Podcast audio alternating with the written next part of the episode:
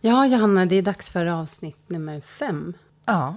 Och vi befinner oss just nu i vårt stora vardagsrum slash kök, kan man säga, i vår ombyggda lada i Särna. Och det är just Särna som har eh, producerat våra intervjugäster idag.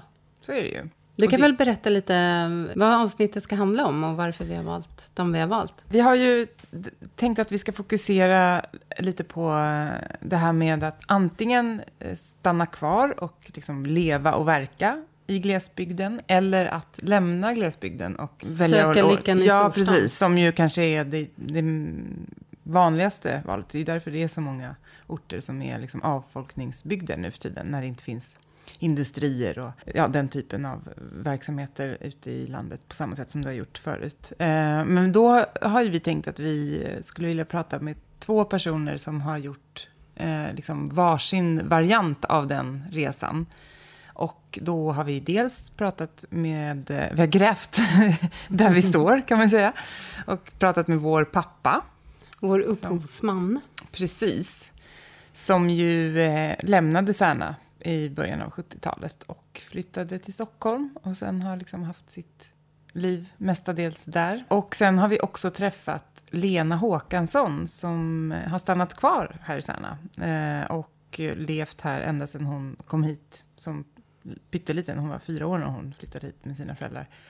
Och sen faktiskt aldrig egentligen bott någon annanstans och har då också lyckats eh, att liksom få igång en, en framgångsrik verksamhet här. Med, hon driver campingen i Särna som är väldigt uppskattad och också har fått priser flera gånger. Eh, så de två gästerna har vi idag. Och vi tycker att det är lite spännande att pappa just har valt, eller man säger, han valde ju den omvända resan från den som vi har gjort och vill göra. Så, så det var lite kul att höra just om, oj nu var Ja, det det flugor. Livet möjligt. på landet, Mm. i stereo. Ja, men eh, och lite om hans drivkrafter bakom den flytten. Eh, och vad var det som lockade med storstaden? Ja, och så försökte vi också få honom att säga något om hur han ser på att vi vill göra den omvända resan. Men det, det, var, det satt hårt inne. Men han pratade ju lite om det Ja, också. jag tror att han kom fram till det till slut. Men Ja. han, han är lite svårstyrd intervjuare, vår kära far. Ja, ja, han är lite Ehm, yvig. Men vi hoppas att Fri i tanken. Vi hoppas att det blir ett sammanhängande avsnitt i alla fall. Ja. Ja, vi tar väl och börjar med att lyssna på samtalet med pappa då och om resan från en liten by i norra Dalarna till storstaden. When your life's been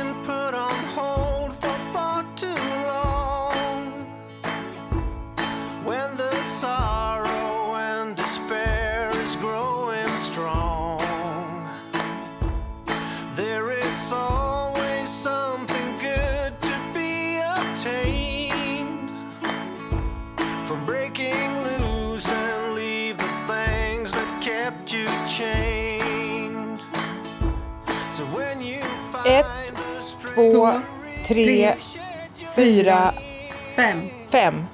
Ja, härligt. Nu var det jättelångsamt med femman. Okej, äh, men det blir nog bra. Jag fattar inte det. Sen håller den på att pladdra i alla fall. Jag fattar inte alls för varför man inte behöver räkna överhuvudtaget. Jag, hittar Nej, men det är ingen för att man, då ser man, då är det synk. Alltså om, om vi räknar samtidigt så är det Jag liksom... ser inte. Ja, ja. Vi har övat fem gånger nu, men sex gånger. Jag är inte i närheten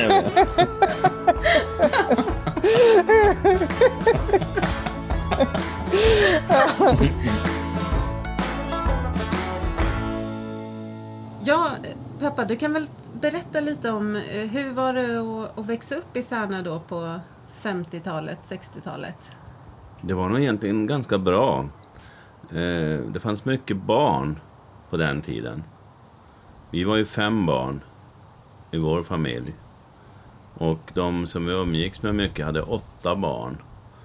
Så Nordomsjön idag, som stort sett inte har några barn, var fullt utav barn. Vi var ute och lekte väldigt, väldigt mycket. Hade ni skola där också? Nej, men det fanns, det fanns skola i, i en del byar eh, runt om. Sen, sen hade ju en centralort då. Jag tror det var drygt 2000 invånare på den tiden. Och idag är det väl någonstans på 700 kanske. Och varje liten utby hade hade sin egen lilla infrastruktur. Det fanns affär i Östomsjön, som också ligger på andra sidan älven. Det fanns affär i Nordomsjön. Plus att det fanns, ja, jag skulle tro 8-10 affärer. Elaffär, ur och guldaffär, centrumcafé. Och det fanns, eh, ja, det fanns alla slags hantverkare i Särna då. Det var väldigt livfullt. Vi var nog, jag vet inte vad vi kan ha varit, men vi var nog säkert bara 20 stycken i klassen. Och jag hörde nu att i en årskull nu så var det två stycken födda. Så att eh, jag upplevde aldrig att det fanns ingen längtan ifrån Särna som barn.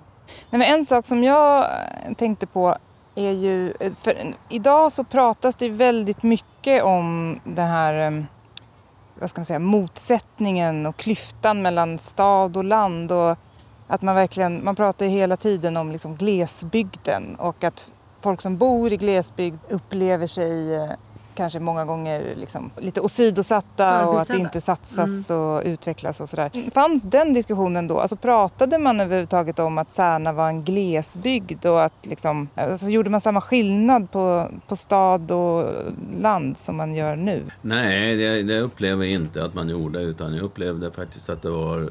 Man var väldigt... Ja, ska väl inte säga stolt. Jo, kanske ändå stolt. Men det fanns... Det, var, det här var vårt liv. Vårt liv bestod då utav... Det var jakt och fiske och natur och... Det var, man levde med årstiderna på ett fantastiskt sätt. Minns du sådär, vad, vad visste du om, om eh, stan då till exempel? Alltså att det fanns ett annat liv. För då fanns ju inte internet och jag antar att barn var lite mer isolerade i sin bubbla. Ja, jag kan säga, vi hade inte internet, vi hade inte TV. Vi hade en gammal radio som pappa hade köpt på avbetalning för 10 kronor kanske. Men sen hade vi, vi hade ju faktiskt ett fint hus. Pappa hade byggt ett hus 1948 med badkar och så. Du tyckte att jag svävar ut lite grann. Nej, men jag tänker att det, det är så lätt att säga att, man, att det var dåligt, men det var, det var mycket som var bra också. Och, Men visste du något om, om livet i stan? Nej, jag vet att jag hade... Jag fick ju en skolatlas ganska tidigt. Jag undrar till och med första klass. För då drömde jag mig bort till... Inte till stan, utan jag drömde bort till Söderhavet. Aha. Jag tänkte dit vill jag någon gång. Tänkte jag. Men jag hade ingen, upp, jag hade ingen så här längtan ut som ända till jag var... Jaha. När jag flyttade ner till Mora började plugga där när jag var 16 år, 15-16 år. Jag kommer ihåg att jag var...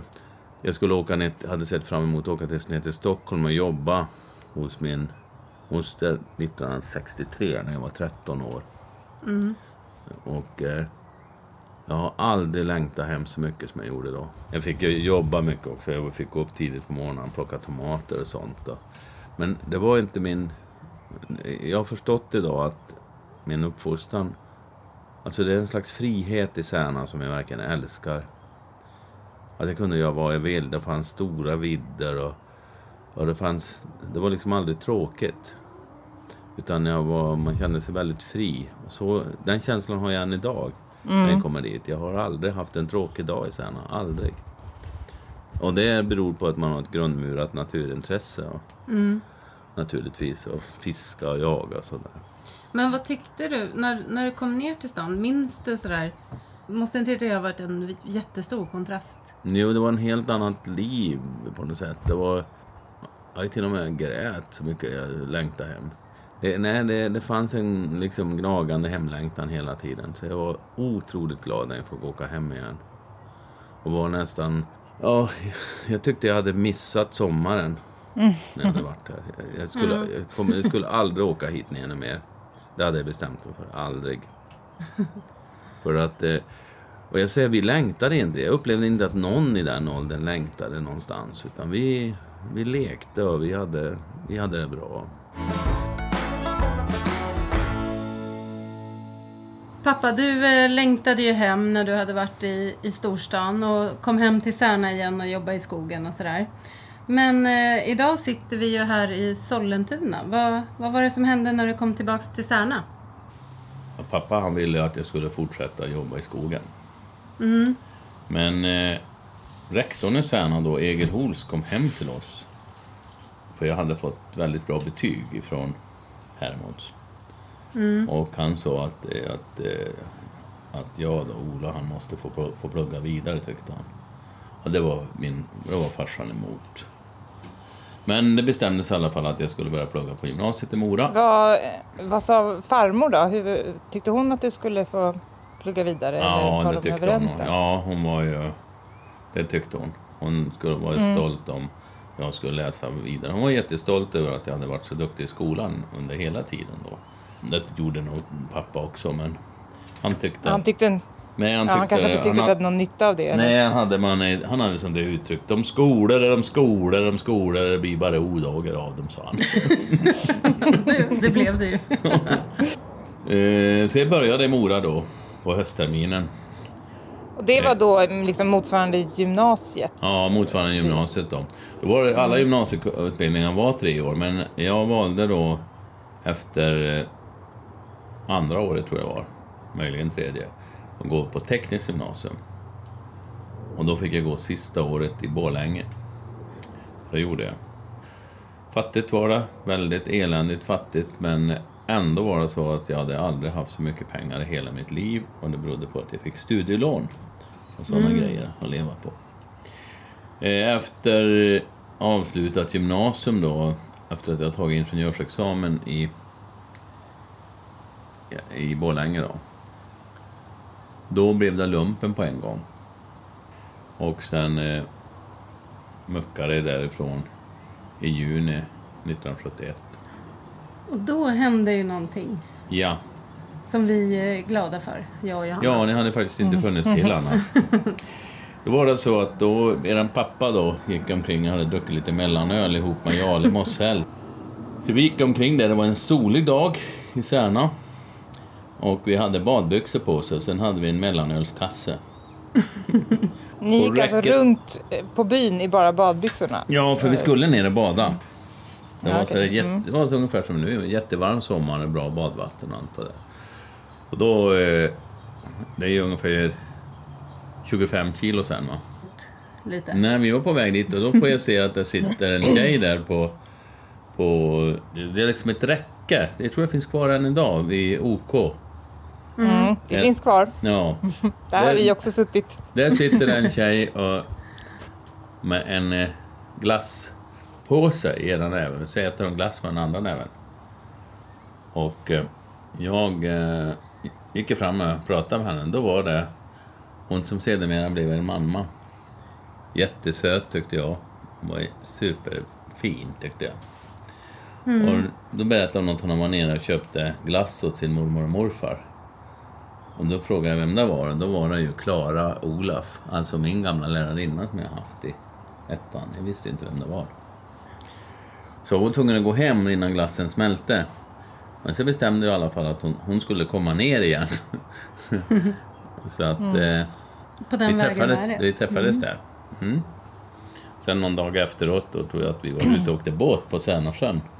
Så vi blev väl som ler och långhalm. Vi var två maskrosbarn. Och jag varit fruktansvärt kär. Men ja, men sen så, du och mamma, ni Sen- hängde ihop från den dagen. Men sen, ni bosatte er ju inte i Särna. Hur? Nej, det blev så här att jag skulle åka ner och söka jobb då. I, vi ville iväg och sen, Varför ville ni iväg då? ja, det var jag som ville iväg först då. Och då slutade hon skolan. Hon gick i skolan. Slutade mitt i skolan bara. Och sen flyttade vi ihop den 23 augusti 1970... Blir det 73? Ni 73. funderade aldrig på att flytta ihop i Särna då? Nej. Varför då?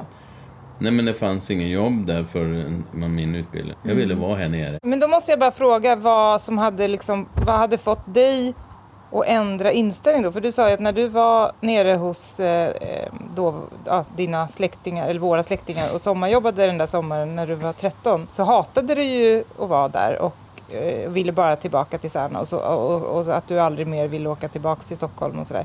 Vad var det som hade liksom fått dig att ändå vilja åka tillbaka till stan? Men det var nog, ja, det var åtminstone två saker. Och det var ju för att jag ville få ett jobb i, det var utbildad för. Det var ju svårt att få byggnadsingenjörsjobb i Särna. Men det andra var den här längtan att få flytta ihop med Anna-Klara. Det var inte särskilt märkvärdigt. Då. Vi, vi packade ihop det vi hade. Eh, allt fick plats i en Ford Hornet 17 men och då var det en säng vi hade. Det var en lång mila där. Så vi plats på en säng som var 1,05 bred, kommer jag ihåg. Så den fick in. Och sen hade vi några gamla sådana här trästävjar som man ystade ost i och sånt där. Vi hade ingenting annat.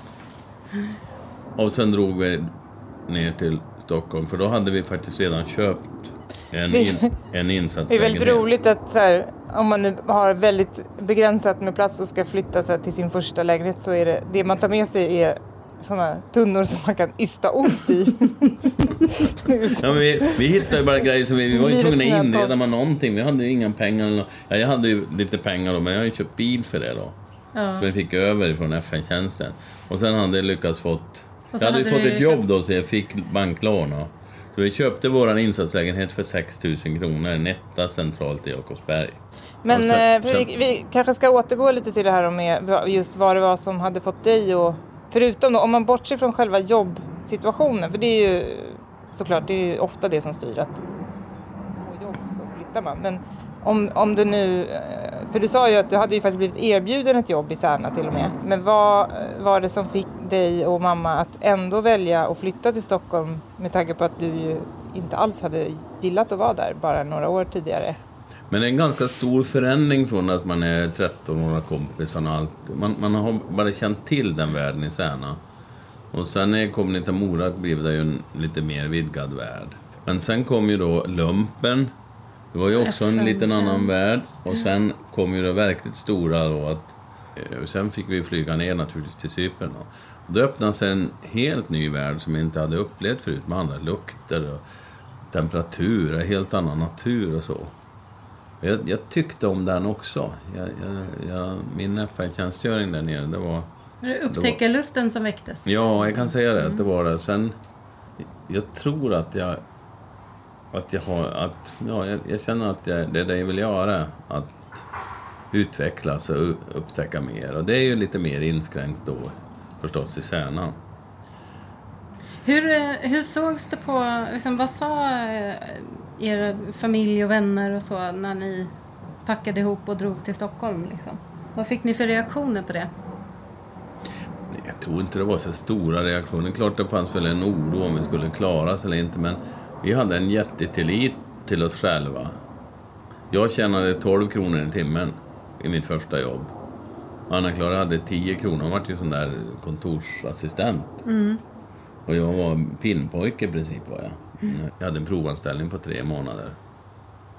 Men jag, jag, jag blev väldigt snabbt accepterad utav chef, platschefen. Men det var inga olyckskorpar som kraxade eller, Nej. eller tyckte att ni var knäppa som flyttade till stan? Nej, jag tyckte nog att de accepterade De tyckte att vi skulle kunna ta hand om oss själva.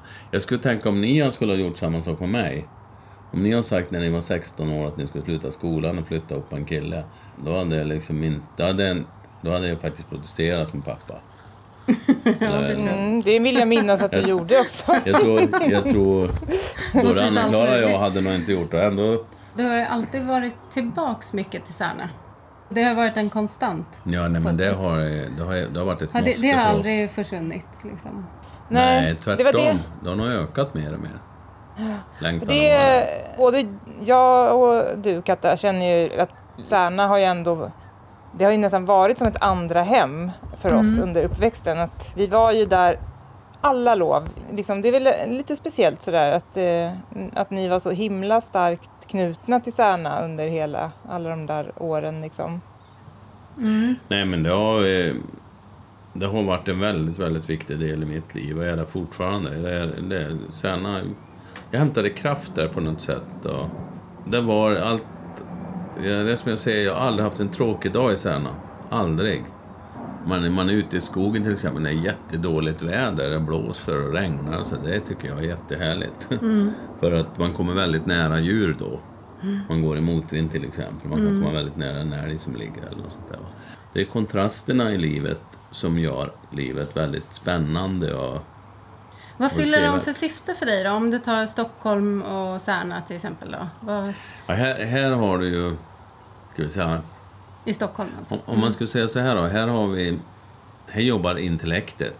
Här jobbar min hjärna på högtryck och det vill den göra. Här blir den väldigt stimulerad. Utmaningar hela tiden. När jag åker till Särna har jag en väldigt stark frihetskänsla. Det är inte så stora krav som det alltid är här. här du kan ju inte bo här nere om, du, om du, man tjänar för lite, det går inte. Och då är det ju då, då, då blir det en slags karriär här som man har gjort och jag har haft lyckan att klara det. Så jag bor ju jättebra nu och har, ja, jag har, det, jag har det hur bra som helst där. Men när jag åker till Särna, då är det så här att då, då, då är det det här basala som är så viktigt. Det är liksom som andra valutor på något sätt. Som det, att man liksom kan känna sig rik när man har ja, men, fixat en massa ved eller liksom, eh, varit ute och fiskat. Och det är liksom helt andra värden. Alltså sådana värden räknas ju inte alls på samma sätt i Stockholm. Och det är liksom vice versa. Att när vi kommer med våra liksom, Stockholmsvärderingar och med karriärer och liksom, det blir väldigt påtagligt när man är där uppe att det spelar inte, ingen roll. Liksom, Nej. utan det som räknas är om du är en duglig frilufts... Alltså om du kan göra upp eld när du är ute och, i skogen och, om du kan lite om köra man bidrar i skoter. Och, gemenskapen också faktiskt. Eftersom det är en mindre ort ja, så, Ja. så behöver man hjälpa varann. Och det är också en viktig valuta. Att Alltså, är man schysst och, och rak och hederlig.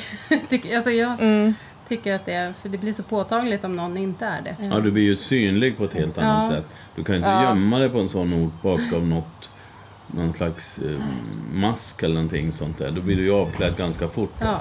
Hur ser du på att jag och Johanna nu... Jag har ju gjort den omvända resan från vad du och mamma gjorde. Och Johanna har ju en stor längtan till Särna. Hur ser du på det? Ja, först blir man ju sådär lite rädd då. fan ska det gå för tjejerna, tänker jag då. Va? Här släpper de eh, nästan toppjobb, måste man ju säga. Det är klart, det här är ett jättesteg att ta. Men det är ju så här också att eh, jag stöttar ju det i alla fall. Därför att jag förstår att det här är, det här är knepigt, men det är, det är ändå någonting i början på någonting som kommer att vara nytt och som kommer. Jag vet att det här kommer i, i bred, på bred front.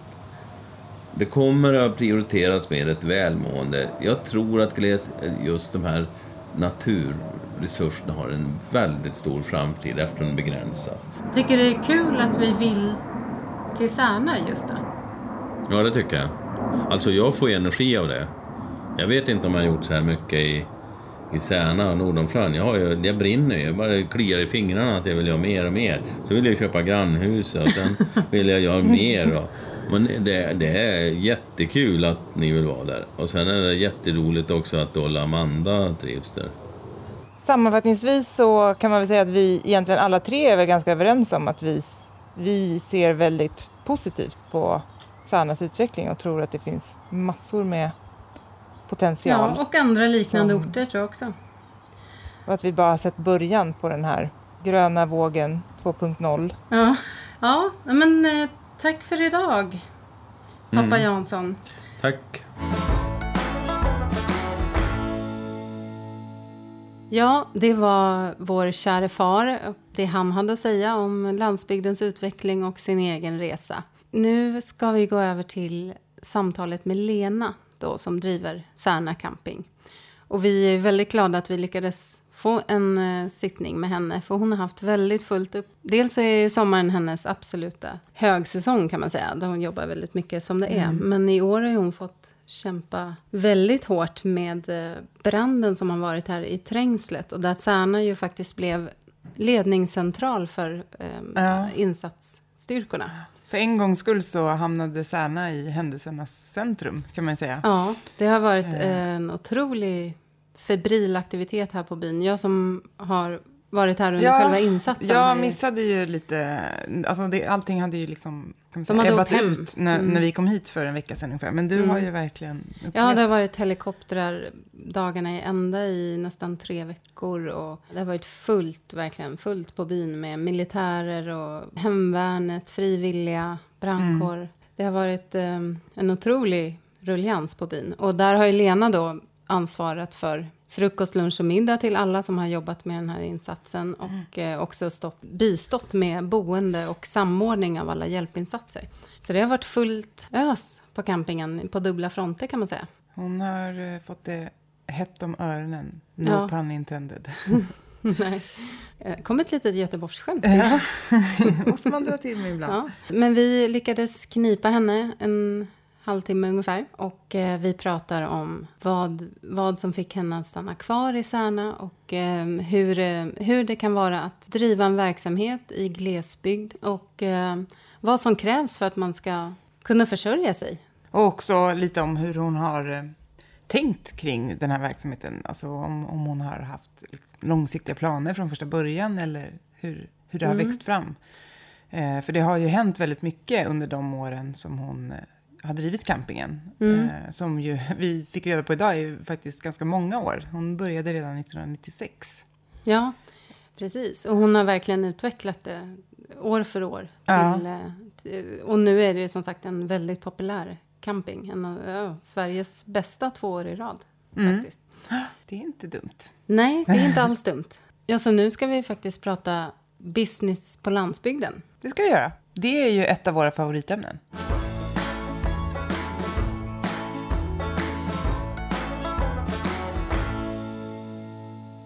Ja, då så ska vi säga välkomna till dig, Lena Håkansson. Tack.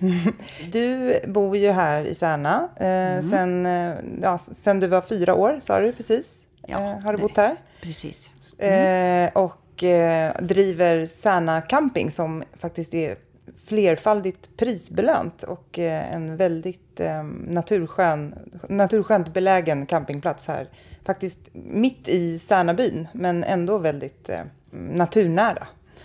Eh, och den har du drivit sedan eh, 1996, sa du? Det stämmer. Ganska det många år. Jajamän. Det är Ja. några år nu, börjar bli. Ja. Vi tänkte väl att vi skulle börja prata med dig om det här med att du faktiskt har valt att bo kvar här i Särna. Eh, till skillnad från då vår pappa som vi också har träffat i det här avsnittet och som ju har gjort resan från Särna till Stockholm eh, och valde det mycket för att han inte helt enkelt såg någon möjlighet att liksom, göra karriär här eller försörja sig på eh, sånt som han ville jobba med och så. Eh, men du har stannat kvar och du har ju lyckats göra det. Alltså du har ju ändå lyckats driva en framgångsrik rörelse här. Eh, Hur kom det sig att du, att du valde att stanna kvar? Ja, alltså från... Jag hade väl storslagna planer också som de flesta andra ungdomar. Att jag skulle flytta till Stockholm och jag skulle jobba och skulle inte bo kvar här. Men eh, sen träffade jag eh, min dåvarande man som jag har mina barn tillsammans med. Och eh, då föll det sig ju så att jag stannade kvar. För han bor Han här? bodde eller? här i, tre, i en by tre mil bort. Och han ville absolut inte flytta någonstans. Så då stannade jag kvar. Och eh, jobbade på de här fjällanläggningarna under säsonger då. Eh, Idrefjäll och- Idrefjäll och så jobbade jag även i Stöten. Fjällanläggning. Och vad gjorde du då? Då stod jag i ja, någon sån här eh, allmän plats, en litet café. De kunde komma och ställa sina väskor. Eh, Allt möjligt gjorde jag på, på det där Ja. stallet som det hette. Och på Idrefjäll var jag på städ och på eh, nej, inte restaurangen, jag var på Ica. Konsum, Konsum och Ica. Så eh, på sommaren, jag tror det var på hösten 95 då, så kom det en, eh, han som jag var dåvarande turistchef. Eller han var, inte turistchef, han var eh, verk, turistföreningen, ordförande i turistföreningen, så heter det. Han kom och pratade med mig på Konsum och sa att det här är en grej som du bör söka. Vi söker en ny campingarrendator till Särna. Och jag tycker att du skulle passa bra till det. Vad roligt. Vad, vad, hade, vad hade han eh, liksom... Han hade haft, fått upp ögonen för dig då? Innan? Ja, jag antar att han hade det och tyckte att jag var trevlig i Konsum och service-minded och sånt. Förmodligen. Och då, var du, alltså, då jobbade du på Konsum Då här? var jag på Konsum här i Särna Särna, mm. tillfälligt då, under den sommaren. Så han hjälpte mig med eh, att skicka in ansökan. För jag sa väl till honom att det där med att skriva ansökningar och sånt, det är inte min starka sida. Ja, men jag hjälper dig, jag hjälper dig, sa han. Eh, sen fick jag det. Så eh, maj 2000, eller maj 1996 så fick jag ta över eh, campingen då. Jag hade ingen aning om vad jag gav mig in i, men Ja, men du har ju blivit kvar. Ja, det så blev, det, jag blev kvar, så det, det, var, det gick ju bra. Men det är ett arrende alltså, så du äger inte campingen? Utan det, Jag gjorde inte det då. Men nu gör du det? Nu gör jag det. Ja. Eh, Då arrenderade jag campingen av Älvdalens kommun. Och drev det som ett eh, näringsverksamhet de första två åren. Eh, och sen jobbade jag på, i stöten på vintrarna. Eh, men sen när jag fick min, mitt första barn, 99, då fick jag inte göra så längre. Utan då var jag tvungen att starta företag. Så eh, företaget är startat 98, 99 där har du fått bra stöd av kommunen i det här arbetet? Och, eller har du fått lära dig allting själv hela vägen, så att säga? Mm. Ja, egentligen fick jag ju det. De hjälpte mig naturligtvis med eh, föregående arrendators saker och lite tillstånd och sånt. Att du måste tänka på det här när du eh, ska ha ett café till exempel. Annars fick jag nog mest lära mig eftersom.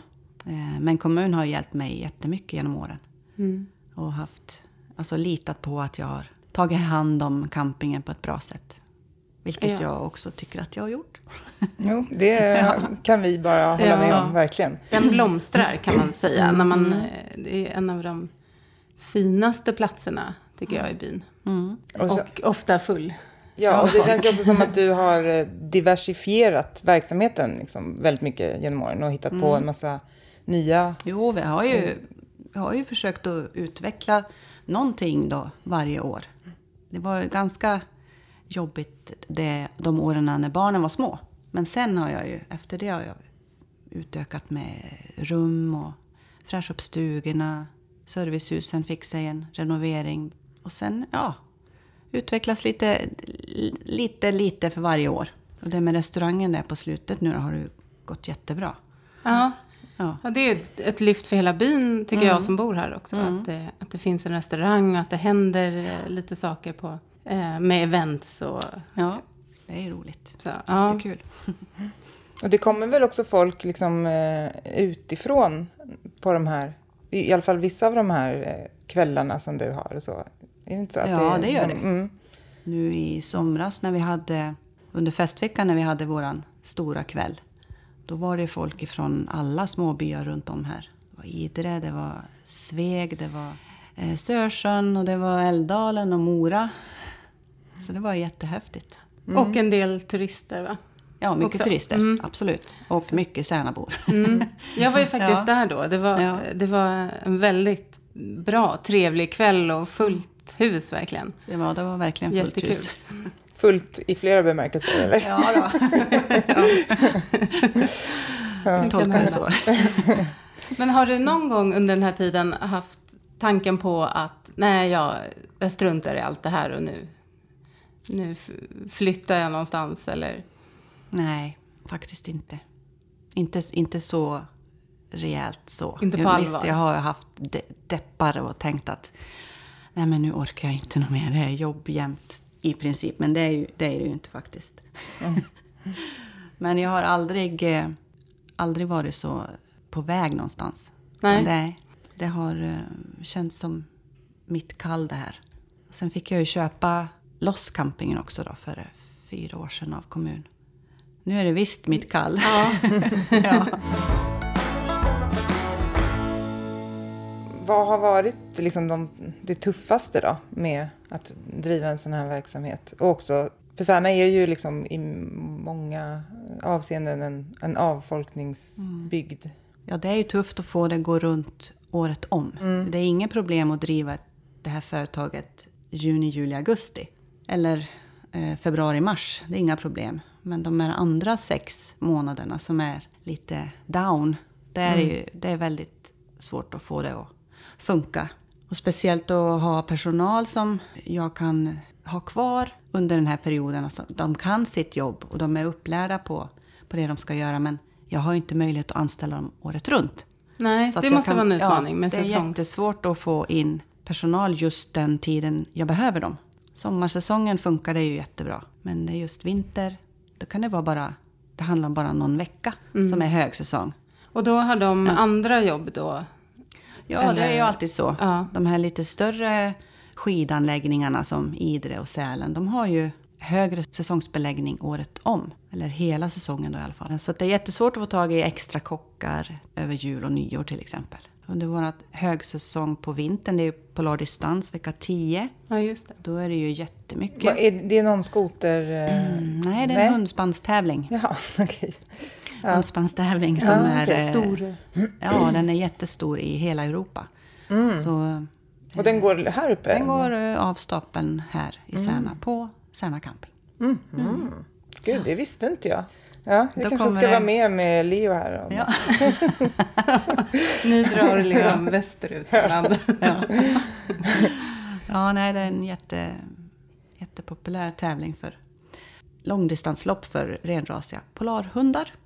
Men är det för, har du ett intresse? Är det du som har dragit igång det? Liksom, nej. Eller? Nej. nej, det är det inte. Det är också kom bara en kille en dag som ville vara på campingen och start och målområdet eftersom det är så bra för hundar att åka ut på sjön. Det är liksom inga hinder i vägen. Sen har det växt år från år. Det jag tror det är 15 eller 16 år nu som de har kört från Särna. Du har ju pratat lite med det här, om det här med hur du liksom utvecklar verksamheten eh, lite grann sådär för, för varje år. Eh, Har du liksom haft en plan från början? Och- Eller gör du liksom någon slags femårsplaner? Eller får det bara växa fram när, när du får liksom impulser? Ja, jag är ju inte någon riktig sån där planerare direkt, utan jag kör mer på känsla och impulser och så. Så att det är nog mer, nu kör vi det här, nu gör vi det där, nu, nu kör vi det. Ja, och testa Så sig det fram. är mycket, mycket magkänsla. Mm. Jag som bor här, jag tycker också, eller är imponerad av att du eh, så snabbt fångar upp saker som händer och gör någonting av det. Och att det känns som att det är ett, en entreprenöriell Ja. anda du har. Ja, det kan hända. Handlar det mycket om, eh, när man driver en verksamhet så här, eh, där, där det inte finns en självklar beläggning året runt och gäster, är det, handlar det mycket om att fånga bollar snabbt och, och göra någonting av det? Mm. Jo, men det tror jag att det är. Det, är det gäller ju att vara flexibel i entreprenörskapet. Ja, tänker jag. För att ena året, eh, som jag, om jag tar julbord som ett exempel. För en tre, fyra år sedan så var det jättestort hos oss. Medan det har sjunkit de senaste åren. Så i, till vintern så gör vi antingen någonting helt annat. Eller så ändrar vi taktiken på, på att ta in julbordsbokningar och sånt där. För det, det ändrar sig ju. det gäller att följa med Eller, ja, förändringarna. Ja, och lika med den, den mus, musiken vi tar in. Nej, precis. Så det Nej. gäller att ha örat Ja, mot marken hålla- jag ganska håller- mycket då. Ja, gör någonting. Lika den här Meet and Mingle som vi hade. Det är också en eh, boll som jag tog till mig och Vad var det då? hjälpte till med. Att träffa eh, nyinflyttade Särnabor. Med gamla Särnabor. Mhm. Ah, okej. liksom, så att man lär känna varandra lite. Det var ju inte min idé men det, Nej, det det blev var ju en bra grej. Helena Mm. på Turistföreningen, som, där vi började prata om att det, Ja. Mm. det är faktiskt en del som har flyttat in till byn senaste året. Och att det vore kul att, ge alla en chans att träffas och de nya att få komma in lite i Mm. gemenskapen. Och, det var ju ett väldigt trevligt event. Som, ja, som vi som följer vi upp här då. med flera kvällar då liksom.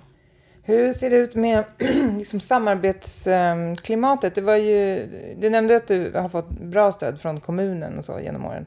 Hur är det liksom med andra företagare här omkring? Har ni ett fungerande samarbete eller hur ser det ut? Ja, det tycker jag. Ja. Då, när jag behöver anlita företagshjälp så vänder jag mig till de som är i byn. Jag försöker verkligen använda mig av lokala hantverkare till exempel, eller allt vad man behöver på en camping. Och jag tycker att de vänder sig till mig när de behöver mat, äta eller lokaler eller ja, så att vi Man hjälper gynnar varandra. varandra. Ja, precis.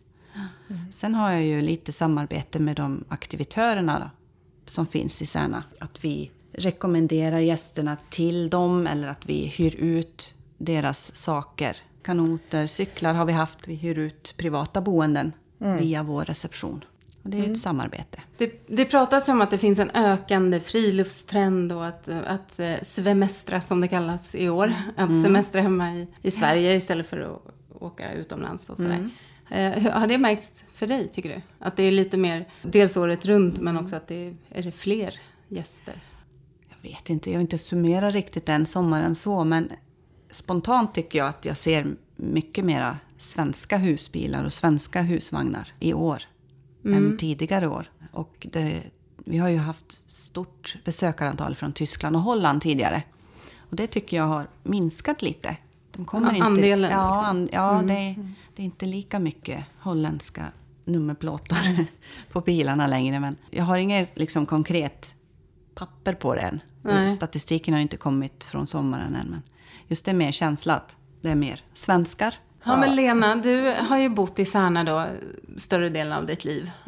Eh, Har du bott någon annanstans? Alltså, du du kom hit när du var fyra, du, men eh, Ja, mamma och det- pappa är ju från Särna. Ja. De hade ju sin lilla sejour i Stockholm då när jag föddes. Ja, okej. De gjorde också Ja, en de gjorde liten också några år i Stockholm, lite jobb och sen flyttade de hem igen. Eh, sen bodde jag i Sörsund då i, ja, kan det ha blivit sju, åtta år. Ja, just det. Men det är ju tre mil bort, så Ja, då pendlar jag ju Ja. varje dag Ja, till jobbet. Annars har jag inte riktigt bott någonstans. Ett år i USA då, men... ja ett utbytes... Ja. ja. Ja. Vad tycker du är för och nackdelarna? Tänk om, om någon sitter och funderar, men vad gör man om man bor året runt i en liten by på landet? Sådär? Vad, vad tycker du är för och nackdelar med det livet? Fördelarna tycker jag väl är att man har... Vi har ju alltid naturen ut, runt knuten. Det är inga problem att, att gå ut och göra någonting om man inte vill sitta inne och titta på TV. Sommaren är det ju knappt inomhus, tycker jag. Sen, det här med att det ska finnas så mycket mer att göra i storstäderna, det, det tycker jag, håller jag inte med om. Jag tycker det är ganska bra att åka bort en eller två dagar till storstan och göra det man handlar, kläder. Positivt med att bo här är det att man inte spenderar så mycket på kläder och smycken och sånt. För det finns ju ingenstans att handla just. Skoklädeshandeln. Ja, precis. Man kan man åka iväg istället någon dag och se lite trafik och människor. Sen är man ganska nöjd. I alla fall jag. Vad tycker du mest om att göra i naturen då? Om man säger, hur använder du närheten till naturen helst? Precis. Ja, helst, ja, helst är jag bara ute i stugan där det är tyst och skönt och man hör ljudet av vattnet lite grann. Jag tycker ju om att fiska, så det är roligt. Och även eh, ute i skogen och plocka lite bär. På hösten brukar jag alltid få till. Och svamp. Det vill jag också. Det tycker jag är jätteroligt att plocka. Men det finns inte så mycket här va? Nej, det gör ju inte det. Det finns på vissa ställen. Men Vi får prata om det. om. Nej, Vi får prata om det sen. Mm. Ta en egen avsnitt. Jag kan betala lite Ja. för den infon. Vad tror du, vad är nackdelar? Har du känt av några nackdelar? Eller? Nackdelarna är ju det här, alltså det är ju... Dels vart det ju väldigt mycket sämre när banken lades ner till exempel. Man får, måste åka så långt för att kunna sätta in pengar eller ta ut pengar. Nu har vi ju äntligen fått en liten uttagningsmaskin i Särna. Ja, just. Men eh, just sånt tycker jag är negativt då. Nedmontering av samhälls... Ja. ja, posten, banken. Vi har ju tur som har en vårdcentral i, i Särna. Men eh, min, andra mindre byar har ju inte alltid det. Och sen har man ju det här med förlossningsvård och allt sånt Ja, där som ju... Precis. Och sen skolorna, att de har lagts ner lite grann så här pö om pö i Särna. Det, det är inte bra för byn att vi inte har högstadie längre. Lågstadie, mellanstadie har vi fortfarande. Men Och förskola. och förskola, ja. Och dagis har vi en jättefint dagis. Men har du upplevt det här? För det finns ju, som vi har pratat om lite du och jag Katta, det här med dels fördelen med att bo på ett litet ställe, att, man känner, att alla känner varandra och man kan hjälpas åt och det finns den här liksom, lite familjära känslan. Men också att det är en ganska stark social kontroll och att det liksom Jo, det- skvallras mycket helt ja, enkelt. Så. det gör det ju Är, faktiskt. är Men- det någonting som du har liksom känt av sådär? Ibland kan det ju finnas Ja, det avundsjuka finns på de som lyckas som du har avundsjuka. gjort. Ja, precis. Det är klart att det finns.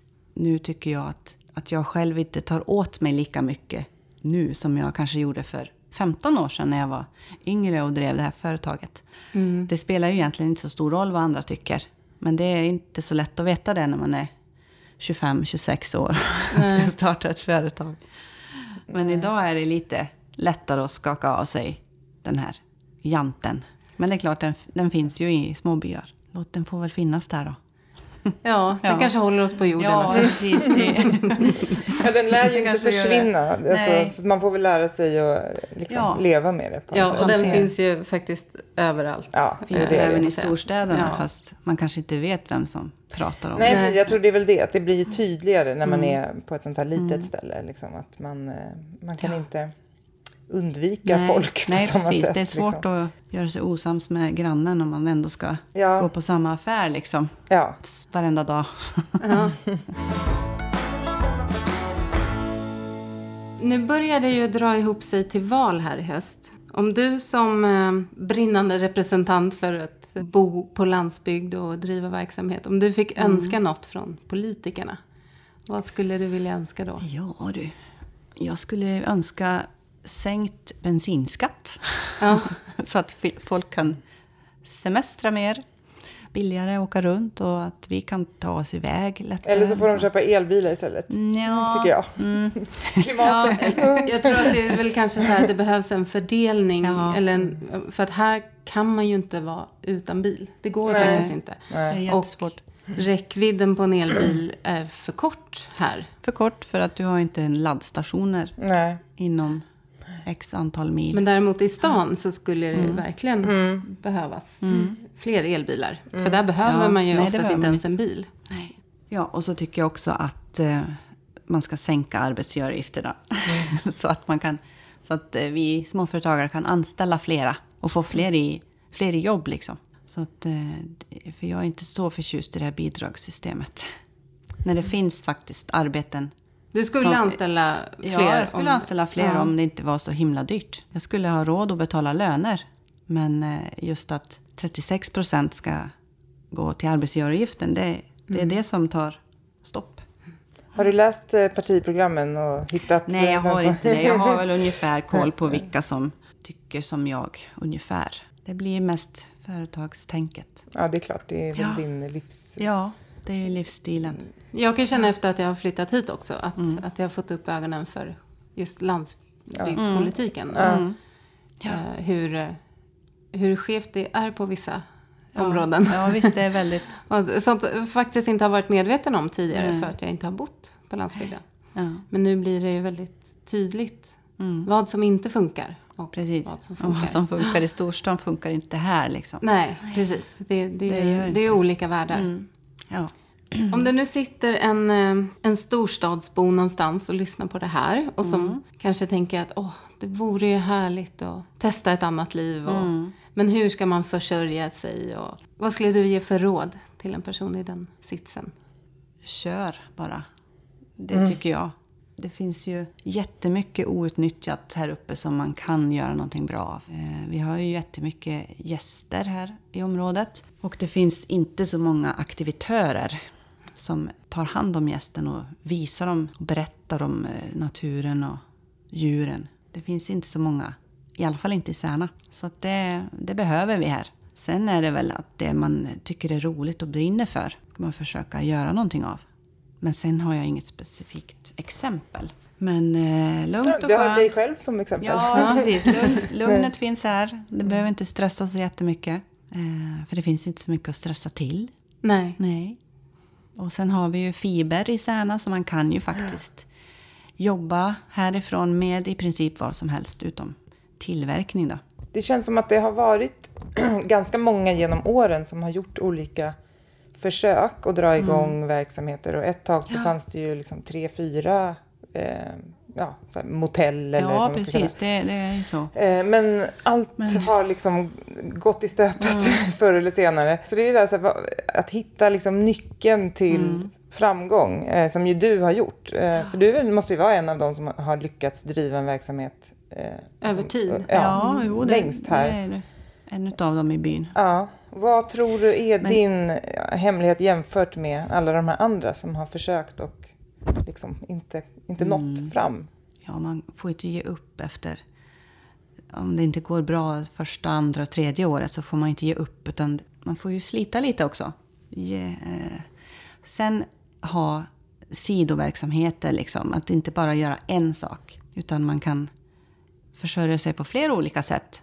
Har jag du jobbar, gjort jag det? jobbar ju på, på vintrarna då. Första åren så jobbade jag på vintrarna, fick in extra pengar. Mm. Och sen jobbade jag då på sommaren och drev campingen. Vad gjorde du på vintern då? då? Då var jag uppe på, i stöten på Ah, skidanläggningen. Ah, ja. mm. Mm. Sen har jag även liksom jobbat extra på Konsum. Man hoppar in eh, på städen på Idrefjäll och försöker plussa på intäkterna. För att det går ju inte alltid plus i ett företag. Det är ju inte bara guld och gröna skogar och driva Nej. företag. Vissa år har jag ju faktiskt inte gått plus. Utan då får jag ju hoppa in och göra andra saker. Och det är ett tips då att flera strängar på lyran. Ja, det Som var ju inte- det som eh, Ja. de... Eh, Nathalie han, också. ja, och, mm. Nathalie och också Hanna och Johan i Trumvallen som vi... Mm. Det är väl det som är den röda tråden kanske, det som alla har varit inne på. Att man måste eh, Mm. Ja. fördela... Mångsyssla. Ja, precis. Mångsyssla ja. och sen inte vara lite ihärdig och håll, håll ut. Ja. Mm. Kanske också att försöka ha låga, så låga omkostnader som Mm. möjligt. Liksom. Ja, precis. Och det är så, Mm. eh, nu, nu lever du enbart på campingen då? Ja, Eh, Och eh, ja, Ja, har lönsamhet om man säger ja för, för det mesta. gör, för det mesta ja. Mm. Det är inte Ja. alltid man får ta ut lön på varje månad, men det funkar ju ändå. Ja. Ja. Eh, Det är bra kämpat tycker jag. Det är en sån välmående camping och Mm. prisbelönt. Ja. Berätta. Du har ju fått pris. ja, vi fick eh, pris ifrån eh, turistmål.se finns det en sida på nätet som har ganska stora, stor informationsbank om fina turistmål. Och de utser varje år utser de årets turistmål i olika kategorier. Och vi har då fått pris, vi har vunnit 2016 och 2017 vann vi i kategorin campingplats. Så det är roligt. Det är inte, Jätteroligt. inte alls illa. Nej, då, då är det ju att det är gästerna som själv går in och röstar.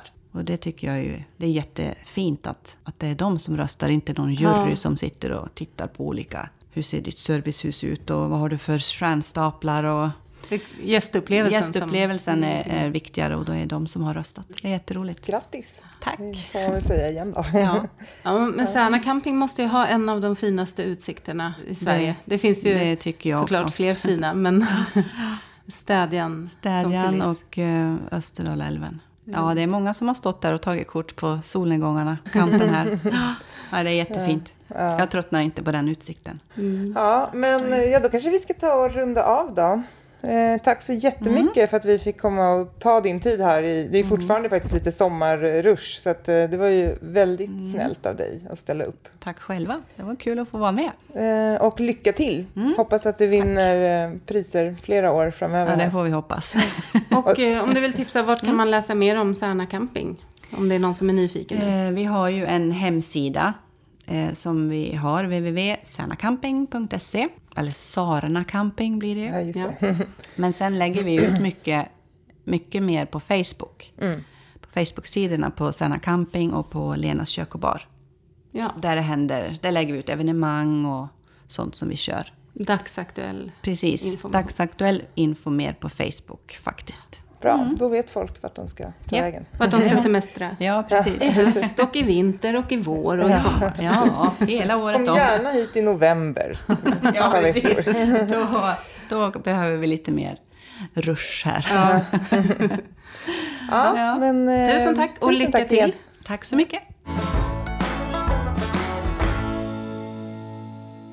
Ja, då har vi fått träffa Lena också. Eh, och eh, det känns ju som att det är väldigt imponerande hur hon har eh, lyckats, liksom bara från, alltså som hon själv sa, att hon hade ju ingen erfarenhet av att driva verksamhet eh, eller liksom visste knappt hur hon skulle fylla i de här ansökningsblanketterna. Och, och nu så är det verkligen en framgångssaga ju, på riktigt. Hon är en superentreprenör. Ja, verkligen. hon har det nog verkligen bara medfött. Liksom. Känns som att hon har en mm, känsla för vad som funkar.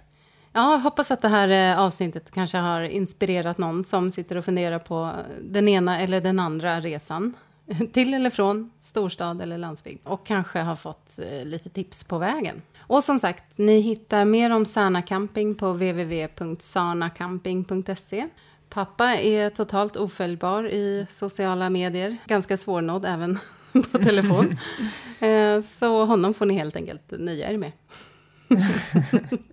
Och nästa, inte nästa vecka ska jag inte säga, Nej. men eh, nästa avsnitt, eh, då kommer du och jag ha en liten eh, sittning, bara vi två igen. Då blir det som en liten bucket list för hösten som vi ska göra, tänkte vi. Ja, precis. För att vi ehm, står ju nu eh, inför en hösttermin där du, Johanna, är eh, frilans för första gången. Och vi har ju planer på att jobba tillsammans. Så vi kommer prata lite om utmaningar, vad vi, vad vi behöver kämpa med för hösten. Allt från sälj till att bara landa i konsultliv för din del då. Och eh, för min del att kanske verkligen bygga på lite mer här uppe. Jag har ju haft mina kunder i Stockholm fram till nu, de flesta. Och eh, nu tänkte jag satsa lite mer här. Och, eh, och som sagt, vi ska jobba mer ihop. Du ska ju dra in pengar, Johanna. Ja, du har ju den lilla detaljen också. Jag tror Ola är väldigt nyfiken på det här avsnittet. Vi dedikerar det helt till honom. Johannas man. Eller så ska han inte lyssna, jag vet inte. Nej. Precis, vi kör en liten uppföljning helt enkelt på hur vår, vår lilla resa går. Vår lilla resa. Så häng med om ni, eh, om ni vill höra planerna och utmaningarna och eh, ångestsvettningarna för hösten. Eh, men också pirret. Ja, mycket pirr tycker jag Ja, vi ska pirr. fokusera på. Och det är faktiskt mest pirr vi känner Ja, också. så är det ju. Så se till att inte missa nästa avsnitt. So when you find